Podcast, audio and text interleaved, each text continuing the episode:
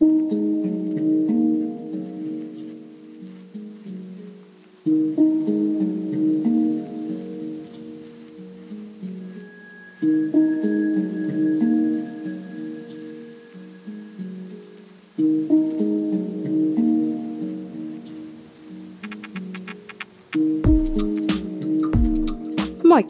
ja tervetuloa Propagandaradion 13 jakson pariin. Mä olen Pilvi ja me voitais nyt jutella vähän salaliittoteorioista. Tässä jaksossa aiheena on henkilö, josta on pyydetty jaksoja jo useita kertoja ja nyt musta tuntuu, että oli vihdoin aika tarttua tähän tarinaan. Tämän jakson aiheena on siis Marilyn Monroe. Mun on pakko nyt kertoa aluksi, että tässä jaksossa tulee olemaan paljon erilaisia nimiä, Kannattaa siis varmaan seurata melko tarkkaan, että kenestä puhutaan, sillä nämä nimet tahto mennä mullakin välillä ohi tässä jaksoa tehdessä, että kuka tämä henkilö nyt olikaan. Mutta mennään nyt sen kummemmitta puheitta suoraan aiheeseen. Marilyn Monroe oli yhdysvaltalainen näyttelijä, laulaja ja malli sekä aikansa tunnetuimpia seksisymboleita. Hän syntyi Los Angelesissa, Kaliforniassa ensimmäinen kesäkuuta vuonna 1926. Hänen syntymänimensä oli Norma Jean Mortenson, mutta hänen sukunimekseen vaihdettiin hieman syntymänsä jälkeen Baker. Hänen äidillään Gladys Pearl Bakerilla oli entuudestaan kaksi lasta, Robert ja Bernice. He olivat siis Gladysin edellisestä avioliitosta John Newton Bakerin kanssa. Marilynin sukunimeksi kirjattiin Mortenson Gladysin aviomiehen Martin Edward Mortensenin sukunimen mukaan, vaikkakin väärin kirjattuna. Martinin sukunimi oli siis Mortensen ja Marilynille kirjattiin siis Mortenson. Myös Marilynin toinen nimi Jean kirjoitettiin silloin ja usein vielä tänä päivänä virheellisesti. Tämä oikea kirjoitusasu on siis Jeane, mutta usein se on kirjoitettu Jean. Marilynin isäksi on hänen syntymätodistuksessaan merkitty Edward Mortensen ja hänen asuinpaikakseen tuntematon. Gladys Baker, eli Marilynin äiti, oli mennyt Mortensenin kanssa naimisiin vuonna 1924, eli kaksi vuotta ennen Marilynin syntymää, mutta heille oli tullut ero ennen Gladysin raskautta, minkä takia Marilynin syntymätodistuksessa luki Gladysin nimessä hänen tyttönimensä Monroe. Marilynin kastetodistuksessa on sukunimeksi merkitty Baker, mutta hänen ensimmäisessä avioliittoluvassaan taas lukee Mortensen. Tämä menee jo tässä vaiheessa hieman hankalaksi tämä koko kuvia. Koko ikänsä Marilyn kuitenkin kielsi tämän Mortensenin olevan hänen isänsä. Hän on kertonut, että tämä Gladys olisi näyttänyt hänelle kuvaa miehestä nimeltä Charles Stanley Gifford, joka oli Marilynin mielestä muistuttanut hieman 30-40-luvun suosituimpiin näyttelijöihin kuuluvaa Clark Gablea. Huvikseen Marilyn olikin kuvitellut Gablein olevan isänsä. Marilynin lapsuus ei ollut muutenkaan kovin tavanomainen. Hänen sisaruspuoliensa isä John Baker kidnappasi lapsensa hieman hänen ja Gladysin eron jälkeen ja muutti Kentuckyin. Marilyn sai kuulla sisarpuolistaan vasta 12-vuotiaana. Robert eli Marilynin veli oli kuollut teini-ikäisenä vuonna 1933. Bernicein Marilyn taas tapasi vasta aikuisiellä. Gladys ei kuitenkaan pystynyt huolehtimaan tytöstä, joten hän antoi Norma Jeanin kristityille kasvattivanhemmille Albert ja Ida Bolenderille, jotka asuivat hieman syrjäisemmässä Hawthorneissa, Kaliforniassa. Gladys itse asui siellä noin puoli vuotta, kunnes hänen oli pakko palata kaupunkiin töiden takia. Hän kuitenkin maksoi Marilynin kuluja ja kävi katsomassa häntä. Kesällä 1933 Gladys osti lainalla pienen talon Hollywoodista ja muutti seitsemänvuotiaan Norma Jeanin kanssa sinne. Gladys joutui kuitenkin työttömäksi ja hänen terveytensä romahti ja hänellä diagnosoitiin paranoidiskitsofrenia. Hän oli muutaman kuukauden lepokodissa, josta hänet siirrettiin sairaalaan. Loppuikänsä hän vietti juosten jatkuvasti sairaaloissa, eikä ollut enää kovin paljon yhteydessä tyttäreensä. Hänen parhaasta ystävästään Grace Goddardista, joissain lähteissä myös Grace McKee, tuli huostaan otetun Marilynin huoltaja. Tästä ei kuitenkaan tullut pysyvää ratkaisua ja Marilynia palloteltiinkin useiden eri perheiden ja lopulta myös orpokotien välillä monia vuosia. Marilyn on aikuisiellään kertonut, että häntä oli käytetty seksuaalisesti hyväksi tai raiskattu kahdeksanvuotiaana ja myöhemminkin.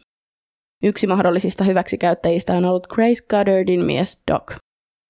Näitä väitteitä ei kuitenkaan ole voitu todistaa puolen tai toiseen. Marilyn oli asunut muutaman vuoden Grace Goddardin tädin Anna Lowerin luona ja aloitti ylästeen Emerson Junior High Schoolissa. Hän oli tasoltaan keskiverto-oppilas, mutta kirjoittamisessa hän oli hyvä. Hän joutui palaamaan vuonna 1941 taas ties monetta kertaa Gracein luo, sillä tädille alkoi tulla terveysongelmia. Samana vuonna hän aloitti lukion.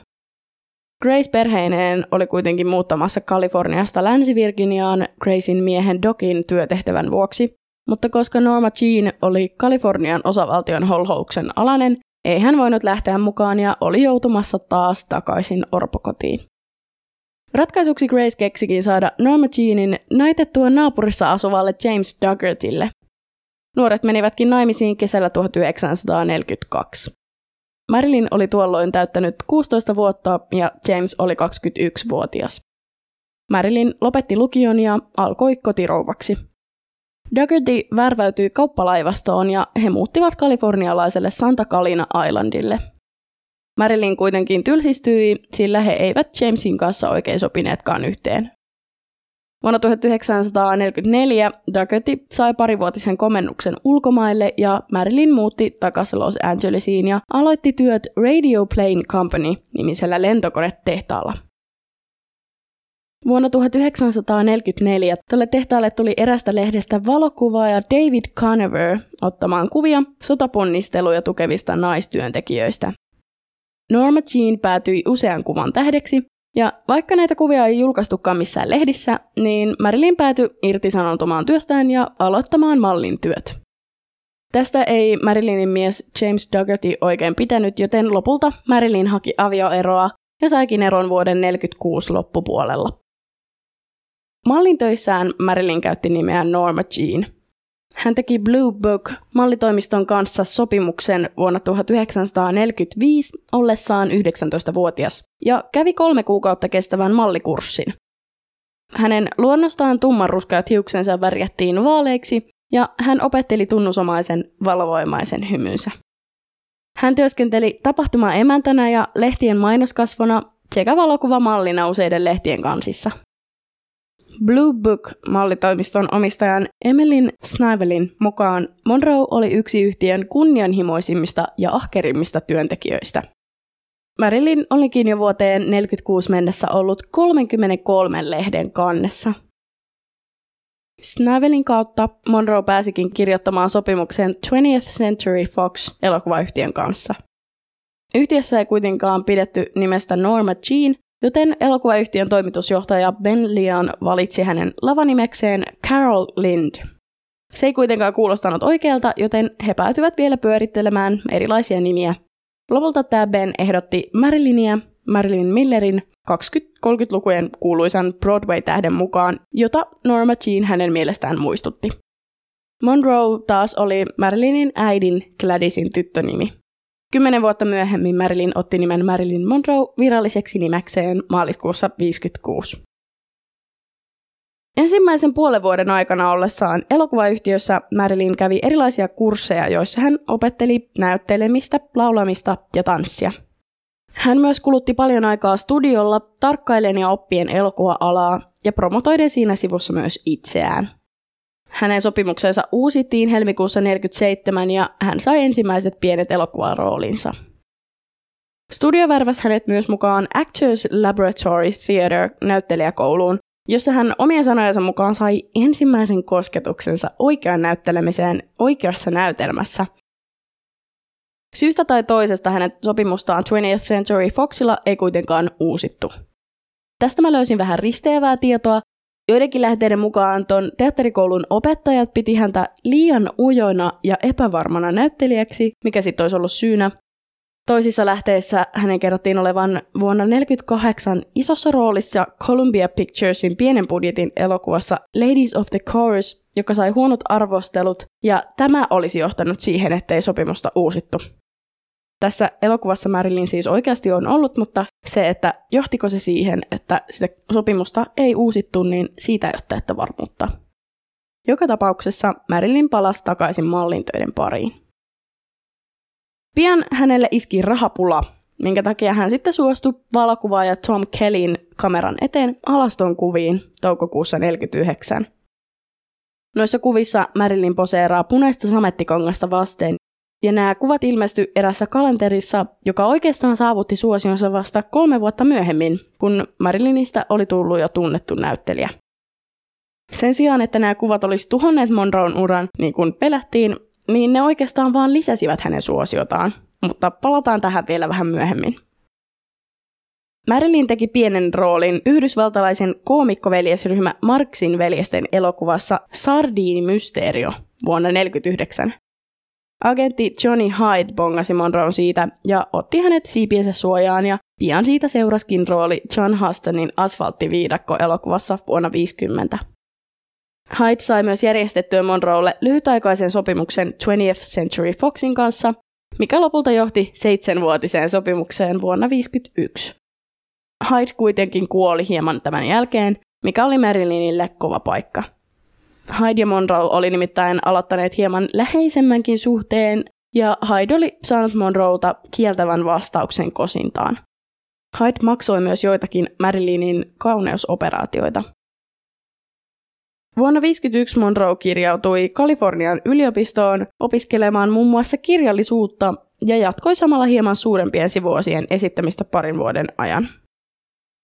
Hänestä kirjoitettiin nyt myös täysimittaisia lehtiartikkeleita, ja vuonna 1952 Photo Play Magazine äänesti hänet Hollywoodin lupaavimmaksi kyvyksi. Hän alkoi myös saada liudan muitakin kehuja, fanikirjeitä ja suosionosoituksia. Eli pikkuhiljaa Monroe alkoi saada positiivista huomiota myös näyttelijäsuorituksistaan.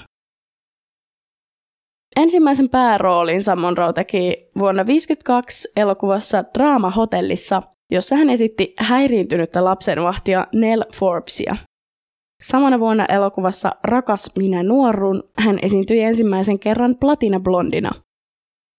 Noihin aikoihin Monroe alkoi saada mainetta hankalana työntekijänä, sillä hän oli usein myöhässä tai ei saapunut paikalle lainkaan, ei muistanut repliikkejä ja vaati useita uusintaottoja ennen kuin oli tyytyväinen tulokseen. Hän oli myös ilmeisen riippuvainen näyttelijävalmentajistaan, mikä sitten ärsytti ohjaajia. Syyksi tälle käyttäytymiselle on arveltu yhdistelmää perfektionismia, huonoa itsetuntoa ja ramppikuumetta. Hän ei pitänyt siitä, että hänellä oli elokuvan kuvauksissa hyvin vähän kontrollia ja määräysvaltaa asioihin hänen ympärillään. Kun taas valokuvasessioissa hänellä ei ollut samanlaisia ongelmia, sillä hänellä oli silloin enemmän sanavaltaa omaan työskentelyynsä ja mahdollisuuksia olla spontaani.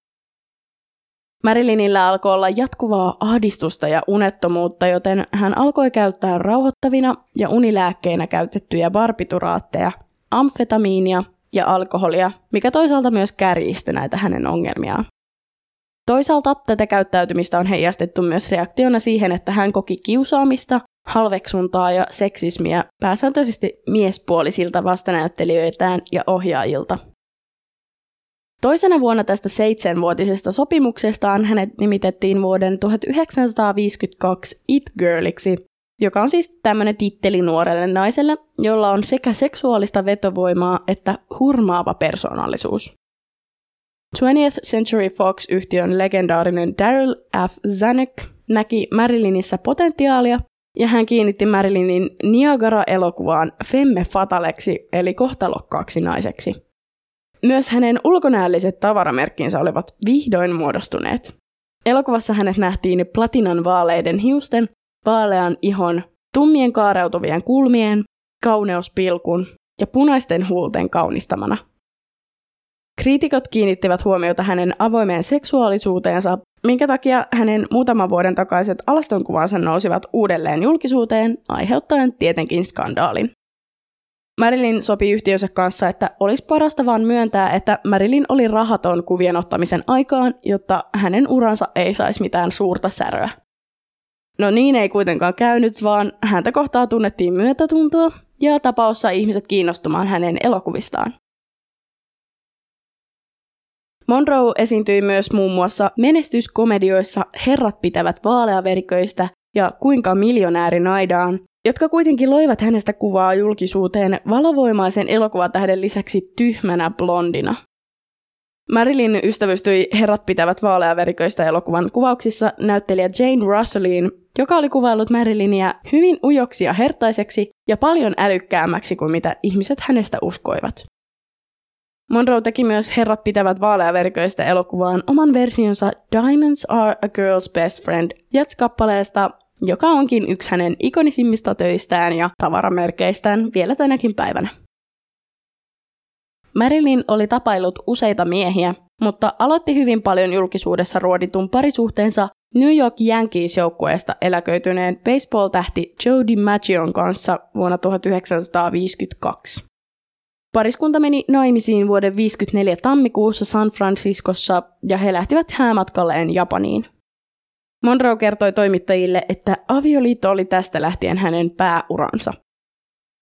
Häämatkansa jälkeen Monroe matkasi yksin Japanista Koreaan, jossa hän esiintyi kolmen päivän aikana jopa sadalle tuhannelle USAn merijalkaväen sotilaalle, mikä auttoi Monroeta pääsemään vihdoin eroon lavajännityksestä. Korean matkan myötä hänen avioliittonsa lähti kuitenkin DiMaggion mukaan pian luisumaan alamäkeen. Syyskuussa 1954 kuvattiin ehkä Marilynin uran kuuluisin kohtaus komedia-elokuvaan Kesäleski eli The Seven Year Itch. Kaikki varmasti muistaa kohtauksen, jossa tuuletusaukosta pölähtävä ilmavirta nostaa Marilynin valkoisen mekon helmat taivaan tuuliin. Ilmeisesti tämä oli aika tarkkaan hiottu kohtaus, ja ohjaaja Billy Wilder halusi kuvata tämän kohtauksen uudelleen ja uudelleen ihan käsittämättömän ison ihmisjoukon eessä. Marilynin aviomies Jody Maggio oli tarinan mukaan paikalla ja raivostunut asiasta, josta pari sai julkisesti aikaan aika näyttävän riidan. He palasivat tuolta isosta omenasta yhdessä Kaliforniaan, mutta kahden viikon päästä Monroe kuitenkin ilmoitti lehdistölle avioerosta. DiMaggio oli ollut mustasukkaisuuden lisäksi myös kontrolloiva ja väkivaltainen. Tässä vaiheessa avioliitto oli kestänyt vain yhdeksän kuukautta, varsinainen ero myönnettiin marraskuussa 54. Tämän kuuluisen kohtauksen sisältäneestä Kesäleski-elokuvasta tuli kuitenkin hitti, sen saatua ensi-iltansa vuonna 1955. Monroe sai loistoarvostelut tästä roolistaan ja elokuvan myötä hänen suosionsa oli melko lailla huipussaan. Vuoden 1955 lopussa hän solmi taas seitsemänvuotisen neljä elokuvaa kattavan sopimuksen 20th Century Foxin kanssa. Marilyn pisti kuitenkin myös oman tuotantoyhtiön Marilyn Monroe Productionsin pystyyn ja sen turvin hän takasi itselleen 100 000 dollaria ja tietyn osuuden kustakin neljästä elokuvasta, oikeuden tehdä elokuvia muiden studioiden kanssa sekä oikeuden kieltäytyä käsikirjoituksesta, ohjaajasta tai kuvaajasta, jota hän ei hyväksynyt. Kauaa Monroe ei aika ollut myöskään miesrintamalla, sillä hän meni kolmannen kerran naimisiin jo vuoden 1956 kesäkuussa näytelmäkirjailija Arthur Millerin kanssa, jonka kanssa hän oli seurustellut vuoden päivät. Mentyön naimisiin Millerin kanssa Marilyn kääntyi juutalaiseksi. Tämä liitto kesti vuoteen 61 asti. 50-luvun puolivälissä Monroe opiskeli näyttelemistä New Yorkissa legendaarisen Lee Strasbergin johtamassa The Actors Studiossa. Hän sai paljon kehuja opettajilta ja itse Strasbergin kerrotaan sanoneen, että olen työskennellyt satojen ja satojen näyttelijöiden kanssa ja on vain kaksi, jotka nousevat kirkkaasti muiden yläpuolelle. Ensimmäinen on Marlon Brando ja toinen on Marilyn Monroe. Lee Strasbergin tytär Susan on kirjoittanut kaksi menestyskirjaa, joista ensimmäinen oli Marilyn and Me, Sisters, Rivals, Friends. Eli Marilyn ja minä, siskoja, kilpakumppaneita, ystäviä. Ja toinen oli nimeltään Bittersweet, eli katkeran suloinen. Susan ja Marilyn olivat jonkin aikaa jopa jakaneet huoneen, ja he olivat olleet vuoroin lähes siskoksia ja vuoroin pahimpia kilpailijoita, sillä Marilyn oli Susanin isän Liin lempioppilas. Susan oli kertonut, että Monroe piirsi, kirjoitti runoja ja tunsi myötätuntoa heikompiosaisia kohtaan silloin, kun ei potenut masennuksen aiheuttamaa unettomuutta tai lääkkeestä johtuvia vainoharhoja.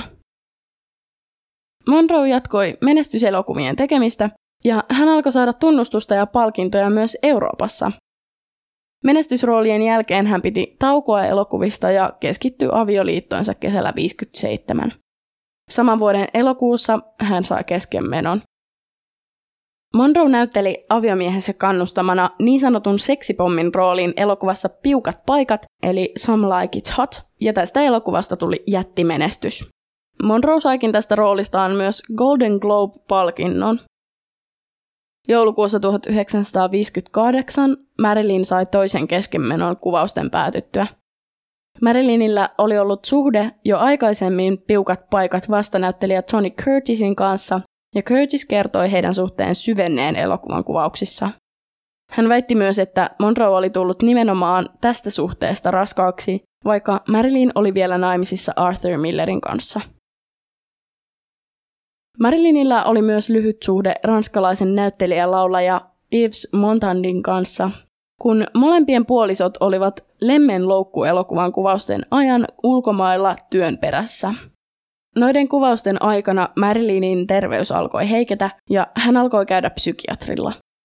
Hänen unettomuutensa paheni ja hän alkoi ottaa yhä enemmän lääkkeitä helpottaakseen oloaan. Marilyn aloitti sopeutumattomat elokuvan kuvaukset heinäkuussa 60 Nevadassa. Hänen miehensä Miller oli muokannut elokuvan käsikirjoituksen aikaisemmasta novellistaan ja oli suunnitellut Marilynille lahjaksi sopivan roolin. Tästä elokuvasta tuli kuitenkin Marilynin viimeinen ja myös heidän avioliittonsa viimeinen niitti. Marilyn sairasteli jatkuvasti ja hänen päihteiden käyttönsä paheni, eikä hän ollut kykeneväinen tekemään rooliaan. Hänet vietiin hoidettavaksi sairaalaan Los Angelesissa, jossa hän oli kymmenen päivän ajan. Tarkkaa tietoa ei ole hänen sairautensa laadusta, mutta lööpit huhusivat hänen käyneen lähellä kuolemaa. Vaikeuksista huolimatta Marilyn sai kuvaukset päätettyä, mutta kymmenen päivää kuvausten päättymisestä Marilyn ilmoitti eroavansa Arthurista. Ero myönnettiin seuraavan vuoden tammikuussa. Kuukautta myöhemmin erosta, helmikuussa 61, Marilyn kirjautui psykiatriselle klinikalle, koska hänen lääke- ja alkoholiriippuvuutensa oli pahentunut. Hän kutsui tätä myöhemmin painajaiseksi. Klinikalta hän soitti entiselle aviomiehelleen Joe DiMaggiolle, jotta tämä tulisi apuun siirtämään Marilynin hoitoon New Yorkiin. New Yorkilaisessa sairaalassa Monroe vietti kolme viikkoa, eikä hän sairastelunsa vuoksi ja käytyään läpi kaksi leikkausta ollut enää kykeneväinen työskentelemään loppuvuonna, ja hän palasi Kaliforniaan parantelemaan. Toukokuussa 62 Monroe teki viimeisen merkittävän julkisen esiintymisensä, kun hän lauloi presidentti John F. Kennedyn syntymäpäiväjuhlassa Happy Birthday, Mr. President onnittelulaulun. Useiden lähteiden mukaan Marilynillä olisi ollut epäsäännöllinen suhde Kennedyn ja jopa hänen veljensä Robert Kennedyn kanssa. Toimittaja Anthony Summers kirjoitti jopa, että Marilyn oli rakastunut John F. Kennedyin ja halusi naimisiin tämän kanssa. Marilynin kerrotaan soittaneen valkoisen taloon jatkuvasti, ja tämän viimeisen puhelun tai viimeisten puhelujen kerrotaan olleen John F. Kennedylle. Monroon syntymäpäiväesitys oli kuitenkin niin kiusallinen, että kerrotaan, että presidentti alkoi ottaa hänen etäisyyttä, mikä olisi huhujen mukaan masentanut Marilynia entisestään. Samana vuonna, eli 62, aloitettiin Something's Got to Give elokuvan kuvaukset, mutta Marilyn erotettiin elokuvasta jatkuvien poissaolojen takia. Sairaudet ja niiden pelko myös kalvasivat Marilynia, ja hänen esiintymiskammonsa oli palannut. 20th Century Fox haastoi Marilynin oikeuteen puolesta miljoonasta dollarista. Riita kuitenkin sovittiin ja Monroon sopimus uusittiin miljoonan dollarin arvoiseksi kahden elokuvan sopimukseksi. Toista sopimuksesta ei ikävä kyllä ollut enää hyötyä, sillä Marilyn Monroe kuoli 5. elokuuta vuonna 1962 ollessaan 36-vuotias. Marilynin psykiatri Ralph Greenson oli tavannut Marilynin edellisenä päivänä, jolloin nainen vaikutti olevan kunnossa. Kuolinpäivän iltana Kennedyjen veljesten lanko näyttelijä Peter Lawford oli soittanut Marilynille pyytäen tätä illalliselle, mutta Monroe oli kieltäytynyt ja ilmeisesti hänen puheensa oli ollut jonkin verran sammaltavaa. Marilyn oli viettänyt illan kotonaan Los Angelesissa Brentwoodissa ja oli illan aikana puhunut useastikin puhelimessa ja muun muassa pyytänyt erästä ystäväänsä käymään hänen luonaan, mutta ystävän mukaan oli ollut jo liian myöhä. Monroon lukitussa huoneessa oli ollut keskiyön jälkeen vielä valot päällä, vaikka yleensä hän nukkui pilkkopimeässä. Mutta koska Marilyn ei ollut vastannut sisäkkönsä Eunice Moraine koputuksiin, soitti tämä sisäkkö poliisille. Psykiatri Ralph Greenson saapui myös paikalle ja hän meni huoneeseen ikkunan kautta. Hän löysi Marilynin makaamasta vuoteltaan alastomana puhelin kädessään. Yöpöydältä hän löysi lääkepurkkeja. Monroe todettiin kuolleeksi paikan päällä, ja kuolin ajaksi arvioitiin 5. elokuuta puoli yhdeksän ja puoli 12 välillä. Hän oli kuollut barbituraattien yliannostukseen ja myrkytyksen syyksi merkittiin mahdollinen itsemurha. Marilyn haudattiin Westwood Village Memorial Parkin hautausmaalle Los Angelesissa 8. elokuuta samalle hautausmaalle sijaisvanhempansa Anna Lowerin ja Grace McKee Goddardin kanssa. Tilaisuudessa oli läsnä vain läheisiä ystäviä. Marilynin ex-mies Jody Maggio järjesti nämä hautajaiset, eikä hän päästänyt Hollywoodin väkeä tilaisuuteen. Paikalla oli myös poliiseja varmistamassa, ettei lehdistö ja ylimääräiset ihmiset päässeet tilaisuuteen. DiMaggion kerrotaan myös toimittaneen ruusuja Marilynin haudalle kolme kertaa viikossa seuraavien 20 vuoden ajan.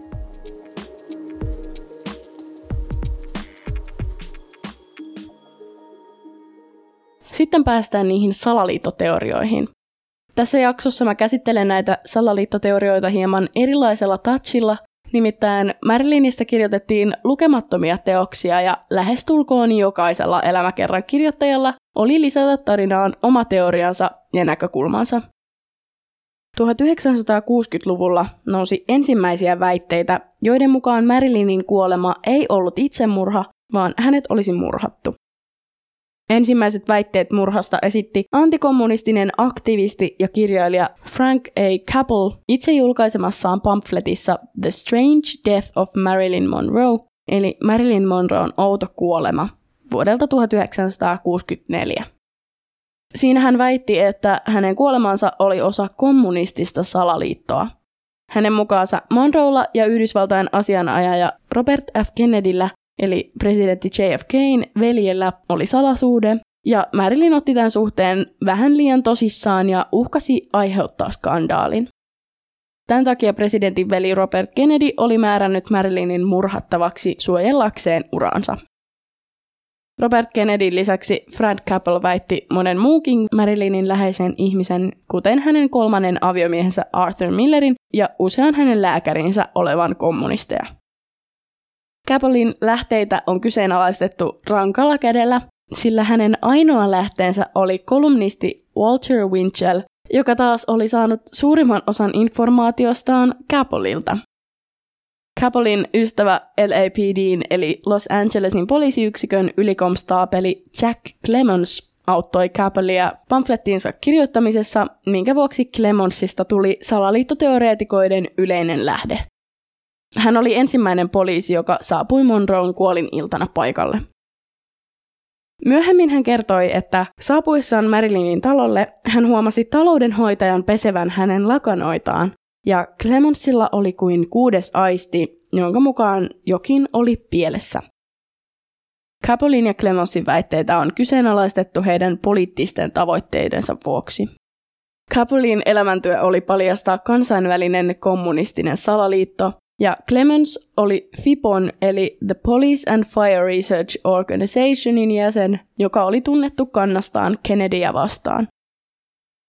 60-luvulla Marilynin kuolemaa puitiin myös muissakin teoksissa, esimerkiksi Charles Hamblettin Who Killed Marilyn Monroe vuodelta 1966 ja James A. Hudsonin teoksessa The Mysterious Death of Marilyn Monroe vuodelta 1968. Capel aloittikin jonkinlaisen läpi vuosikymmenten kestävän boomin, jossa vuorotellen julkaistiin teoksia, joissa Marilynin kuolemaa käsiteltiin ja kyseenalaistettiin. Mua tavallaan huvitti, että jokainen näistä tosiaan koki tarvetta lisätä omassa teoksessaan jonkin pienen lisähuomion tapauksesta, ja tämän varmaan tuutte tässä seuraavaksi huomaamaan. Vuonna 1973 yhdysvaltalaiskirjailija ja toimittaja Norman Mailer julkaisi Marilynin elämäkerran. Teoksessa Mailer väitti, että Marilyn ja Robert Kennedyn salasuhteen vuoksi joko FBI tai CIA murhasi Marilynin luodakseen paineita Kennedyille. Mailerilla ei ollut mitään todisteita tälle väitteelleen ja teos saikin osakseen voimakasta kritiikkiä. Myöhemmin samana vuonna Mailer kertoi 60 Minutes, eli 60 minuuttia ohjelmassa, että hän oli esittänyt väitteet vain saadakseen teokselle kaupallista menestystä ja että hän uskoi Marilynin kuoleman olleen itsemurha. Kaksi vuotta myöhemmin, vuonna 1975, Robert F. Slutzer julkaisi teoksen The Life and Curious Death of Marilyn Monroe, joka perustui siihen Capelin pamflettiin.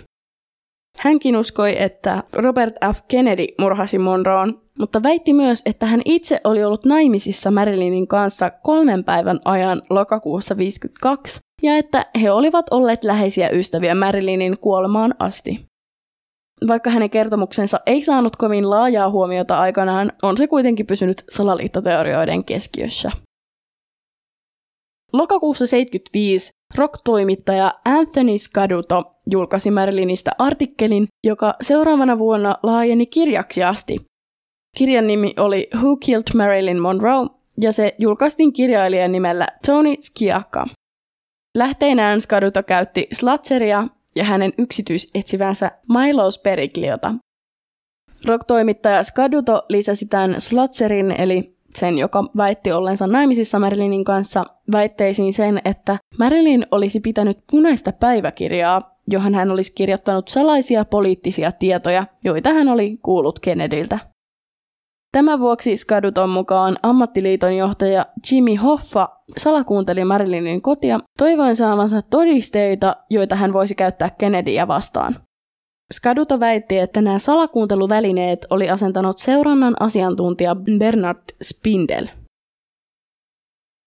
Vuonna 1982 Skaduton yksityisetsivä Milos Periglio taas julkaisi oman näkemyksensä tapauksesta teoksessa Marilyn Monroe Murder Cover-Up, jossa hän väitti tämän ammattiliiton johtajan Jimmy Hoffan ja mafiapomo Sam Giancanan murhanneen Monroe. Hän perusti väitteensä tämän rock-toimittaja Skaduton ja Slatzerin kirjoihin, mutta hän lisäsi omaan teokseensa Lionel Grandisonin väitteet. Grandison työskenteli Los Angelesin piirikunnan syyttäjän toimistossa Monroon kuoleman aikaan, ja hän väitti, että Monroon ruumis oli ollut laajalti mustelmien peitossa, mutta tämä oli jätetty pois ruumiin avauspöytäkirjasta. Hänkin väitti nähneensä punaisen päiväkirjan, josta tämä rock-toimittaja Skaduto puhui, ja hänen mukaansa tämä päiväkirja oli mysteerisesti kadonnut. Lionel Grandison oli erotettu syyttäjävirastosta, koska hän oli ilmeisesti varastellut näiltä ruumilta jotain, ja ei tämän vuoksi ollut kovin luotettava todistaja. Myöskin väitteet, joiden mukaan Marilynin kotia olisi salakuunneltu, kumottiin. Seuranta-asiantuntija Bernard Spindelin kotiin tehtiin ratsia, jossa hänen ääninauhansa takavarikoitiin. Niistä ei kuitenkaan löytynyt mitään materiaalia Monroon kotoa, vaikka myöhemmin Spindel itse väittikin kuunnelleensa Marilynin taloa. Hän itse asiassa väitti, että oli kuullut Robert Kennedyn tappelevan Marilynin kanssa naisen kotona ja että Kennedyn lanko Peter Lawford olisi ollut paikalla.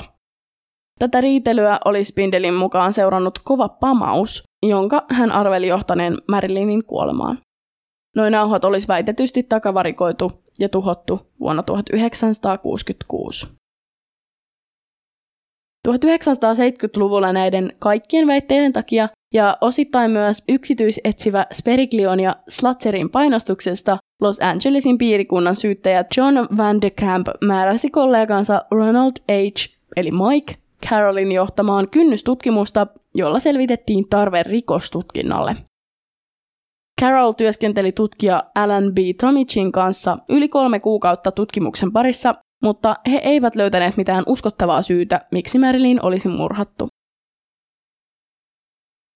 Vuonna 1983 Marilynin kuolinsyytutkija Thomas Noguchi julkaisi muistelmansa, jossa hän pui Monroon tapausta ja väitteitä, joiden mukaan ruumiinavauksessa ja virallisessa kuolinsyyssä oli epäjohdonmukaisuuksia.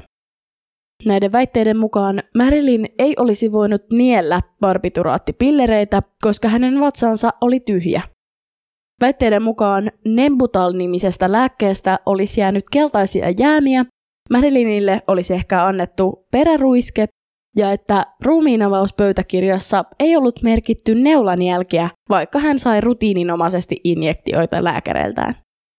Noguchi selitti, että vatsan alueen verenvuoto oli merkinnyt sitä, että lääkitys oli otettu suun kautta, ja koska Monroe oli ollut niistä riippuvainen ja käyttänyt niitä monia vuosia, olisi pillerit voineet sulaa nopeammin kuin niin sanotuissa normaaleissa tapauksissa. Hän myös kumosi, ettei Nebutal lääkkeestä jäänyt värijäämiä. Noguchin mukaan vain kaikista tuoreimmat neulanjäljet näkyvät kehossa, ja ainoa mustelma, jonka hän huomasi Monroon ruumiissa, oli hänen alaselässään. Tuo jälki oli pintapuolinen ja todennäköisesti tullut vahingossa, eikä siihen liittynyt henkirikosta. Noguchi tuli teoksessaan siihen lopputulokseen, että Marilyn Monroon kuolinsyy oli mitä todennäköisimmin itsemurha. Noguchi poisti Marilynin sisäelimet tarkempia tutkimuksia varten ja lähetti ne tutkittavaksi. Mikäli sisäelimistä ei löytyisi jäänteitä lääkkeistä, todistaisi se, että lääkettä ei ollut nautittu suun kautta. Kun Noguchi myöhemmin tiedusteli tutkimusten tuloksia, sai hän kuulla, että sisäelimiä ei oltu tutkittu ja ne oli hävitetty tai ne olivat kadonneet. Hänen esimiehensä Dr. Curfy antoi lehdistötilaisuudessa lausunnon, jonka mukaan he olivat tulleet tulokseen, että Marilyn oli kuollut liian suureen annokseen rauhoittavaa lääkettä, jonka hän itse vapaaehtoisesti nautti. Naguchin mielestä lausunto oli ristiriidassa hänen alustavien tutkimustensa kanssa, mutta hän ei nuorempana virkamiehenä uskaltanut esittää vastalausetta ja kyseenalaista esimiestään. Merkittävin salaliittoteoreetikko Marilynin tapauksessa 80-luvulla on ollut toimittaja Anthony Summers, jonka teos Goddess – The Secret Lives of Marilyn Monroe vuodelta 85 oli kaupallisesti menestyneimpiä Marilynin elämäkertoja. Summersin mukaan Monroe oli psykoottinen ja vakavasti päihderiippuvainen elämänsä viimeisimpinä kuukausina. Hänkin kertoi Marilynin suhteesta sekä John F. Kennedyin että Robert F. Kennedyin. Summerskin kertoo, että kun Robert päätti suhteensa Marilyniin, uhkasi näyttelijätär paljastaa heidän suhteensa, minkä takia tämä nuorempi Kennedy yritti yhdessä lankonsa näyttelijä Peter Lawfordin kanssa estää naisen suunnitelmat mahdollistamalla hänen riippuvuuksiaan. Summersin mukaan Monroe oli hysteerinen ja otti vahingossa yliannostuksen lääkkeitä ja kuoli ambulanssissa matkalla sairaalaan. Kennedy halusi lähteä pois losista ennen kuin Marilynin kuolema julistettiin ja Monroon ruumis palautettiin hänen kotiinsa. Lawford, Kennedy ja lainvalvontaviranomainen J. Edgar Hoover lavastivat Marilynin yliannostuskuoleman itsemurhaksi. Summers perusti tämän väitteensä haastatteluihin, joissa hän oli jututtanut 650 ihmistä, jotka olivat olleet kytkettyinä tavalla tai toisella Marilyniin. Biografit Donald Spodo ja Sarah Churchwell kritisoivat Summersin tutkimustyötä. Spoton mukaan Summers oli ristiriidassa omien sanojensa kanssa, esittää väärää tietoa faktoina ja vääristeli jotain Monroon ystävien sanoja hänestä. Churchwell kertoi Summersin keränneen paljon hataraa materiaalia ja kertoi useiden Summersin väitteiden olevan spekulaatiota.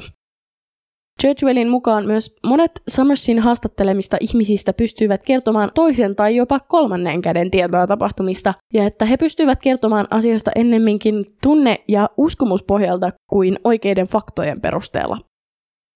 Summers oli myös ensimmäisiä nimekkäämpiä biografeja, joka piti aiemmin mainittua Robert F. Slutzeria uskottavana todistajana, ja joka luotti vahvasti muihin kontroversaaleihinkin todistajiin, kuten ylikonstaapeli Jack Clemensiin ja Jean Carmenin, joka oli väittänyt olevansa Marilynin läheinen ystävä, mikä oli myöhemmin sitten kiistetty.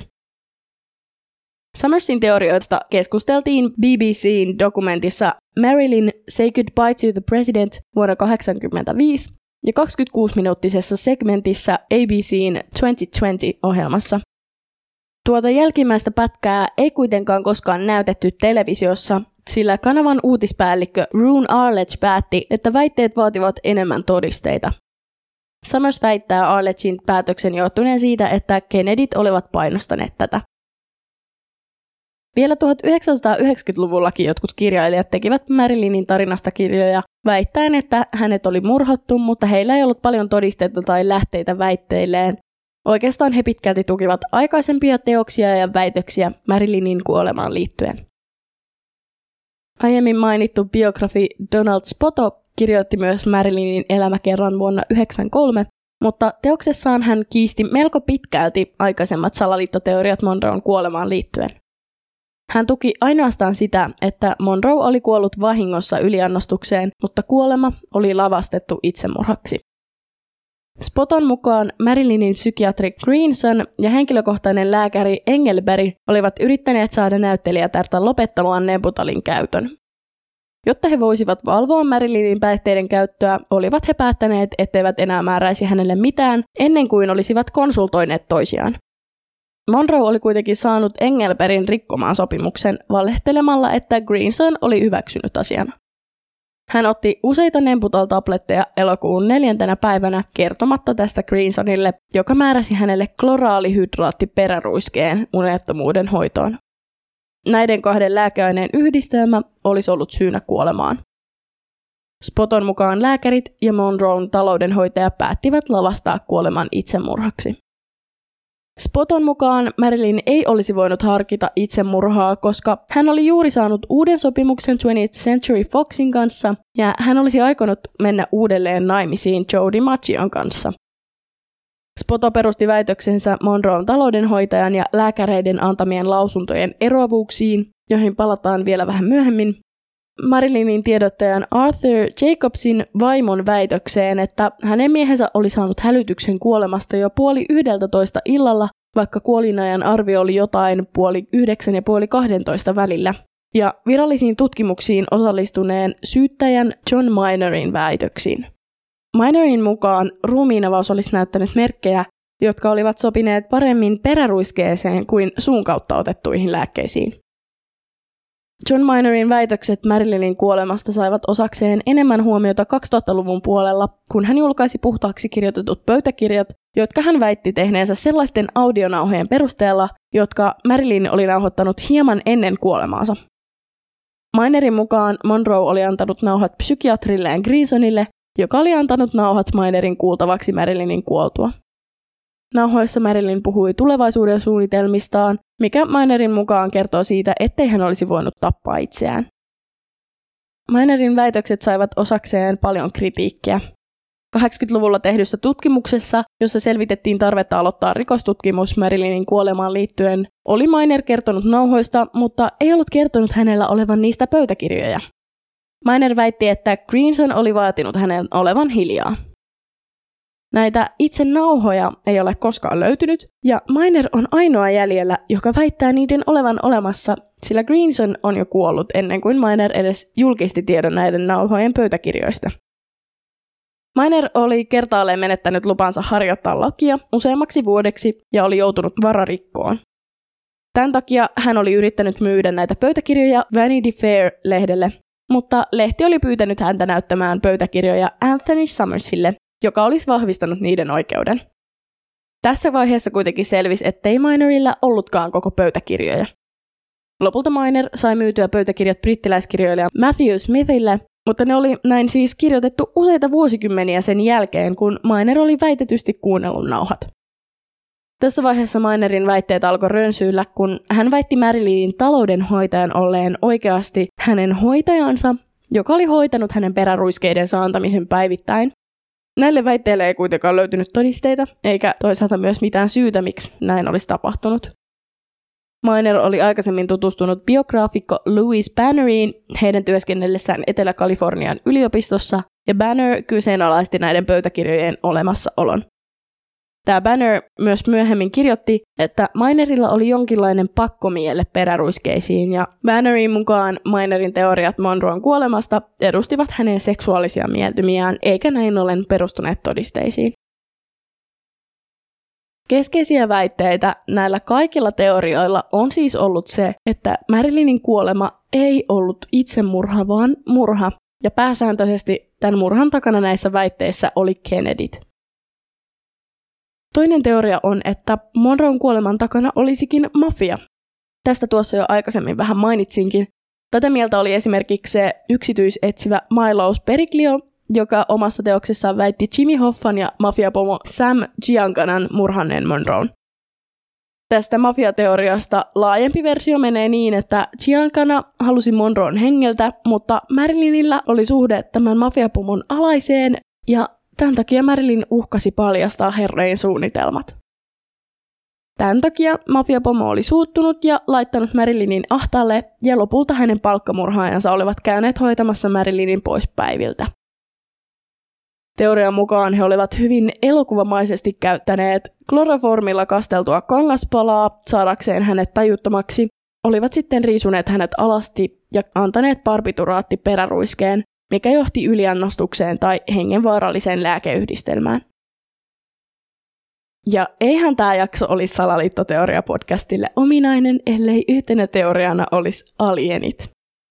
Erään teorian mukaan Marilyn olisi tiennyt liikaa Roswellin tapauksesta, jossa siis kiistellään vuonna 1947 New Mexicon autiomaassa Roswellin kaupungin lähellä väitetysti ja kiistetysti sattunutta UFOn maahan syöksyä ja haltuunottoa. Marilyn olisi uhannut paljastaa kaiken tietonsa tästä tapauksesta, minkä takia CIA olisi murhannut hänet.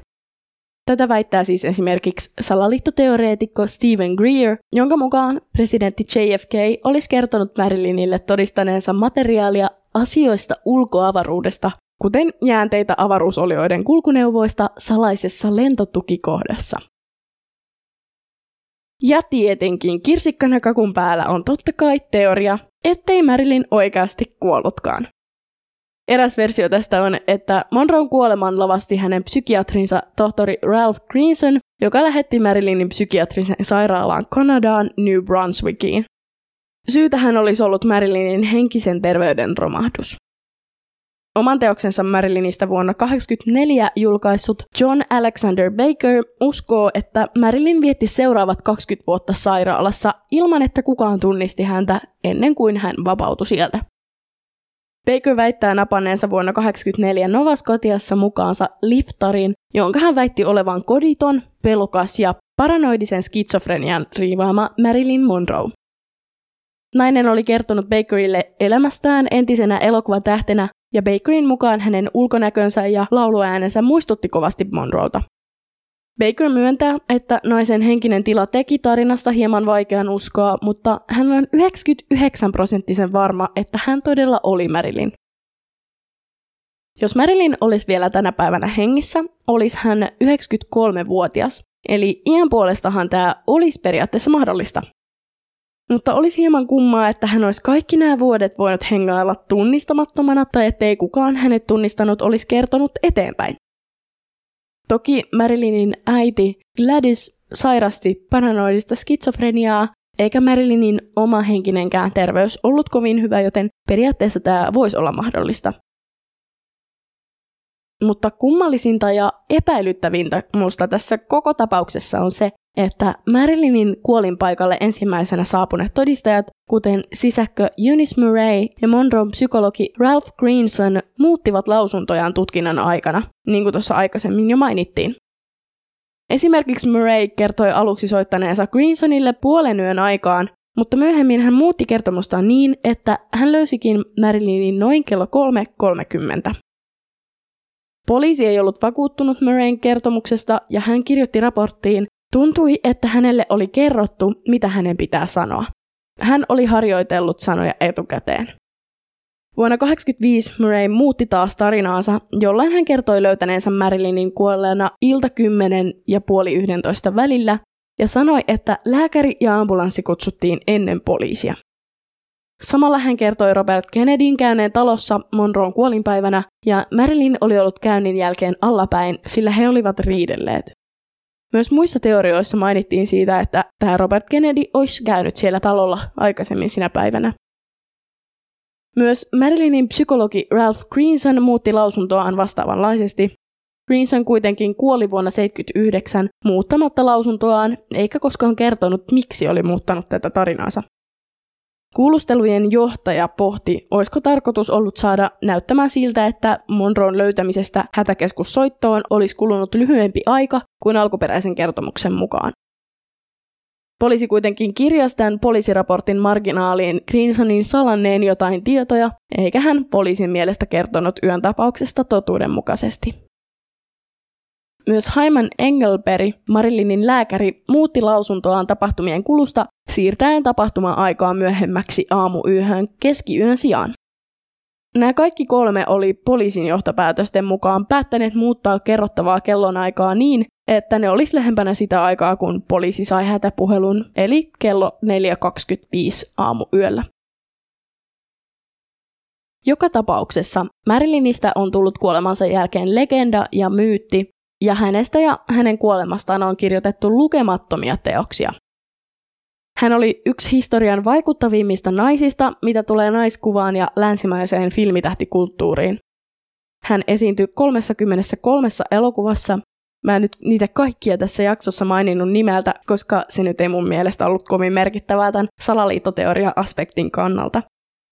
Vaikka hänestä luotiin kuvaa blondina seksisymbolina ja hänellä oli vaikeuksia seksuaalisen hyväksikäytön, päihderiippuvuuden ja mielenterveydellisten ongelmien kanssa, oli hän kuitenkin hyvin lukenut, älykäs, taiteellinen, empaattinen ja ennen kaikkea inhimillinen. Hänen mittojaan on pidetty kaikkien aikojen naisihanteena ja hän inspiroi edelleen ikonisella ulkonäöllään. Hän myös lahjoitti tuloistaan hyvän tekeväisyyteen, usein lasten hyväksi, ja toimi aktiivisesti myös kansalaisoikeusliikkeen ja vähemmistöoikeusliikkeen edistäjänä ja puolesta puhujana. Hän toimii edelleen inspiroijana niin monelle tänäkin päivänä. Mitä mieltä sä oot? Oliko Marilyn Monroon kuolema vahinko, itsemurha vai murha? Kuoliko hän Kennedyen tilaaman salamurhan uhrina vai oliko syy puhtaasti lääkkeissä? Vai oliko tämä kuolema lavastettu? Mä laitan tähän jaksoon liittyviä kuvia myös Podin Instatilille, joka löytyy nimimerkillä at propagandaradio. Siellä voi myös lähettää viestiä. Samoin viestiä voi lähettää sähköpostilla osoitteeseen propagandaradiopodcast.gmail.com. Siellä Instagramissa mä kuitenkin todennäköisesti vastaan vähän nopeammin, kun sitä sähköpostia tulee kateltua vähän harvemmin. Tässä oli kaikki tällä kertaa. Ihanaa ja kiitos kun kuuntelit.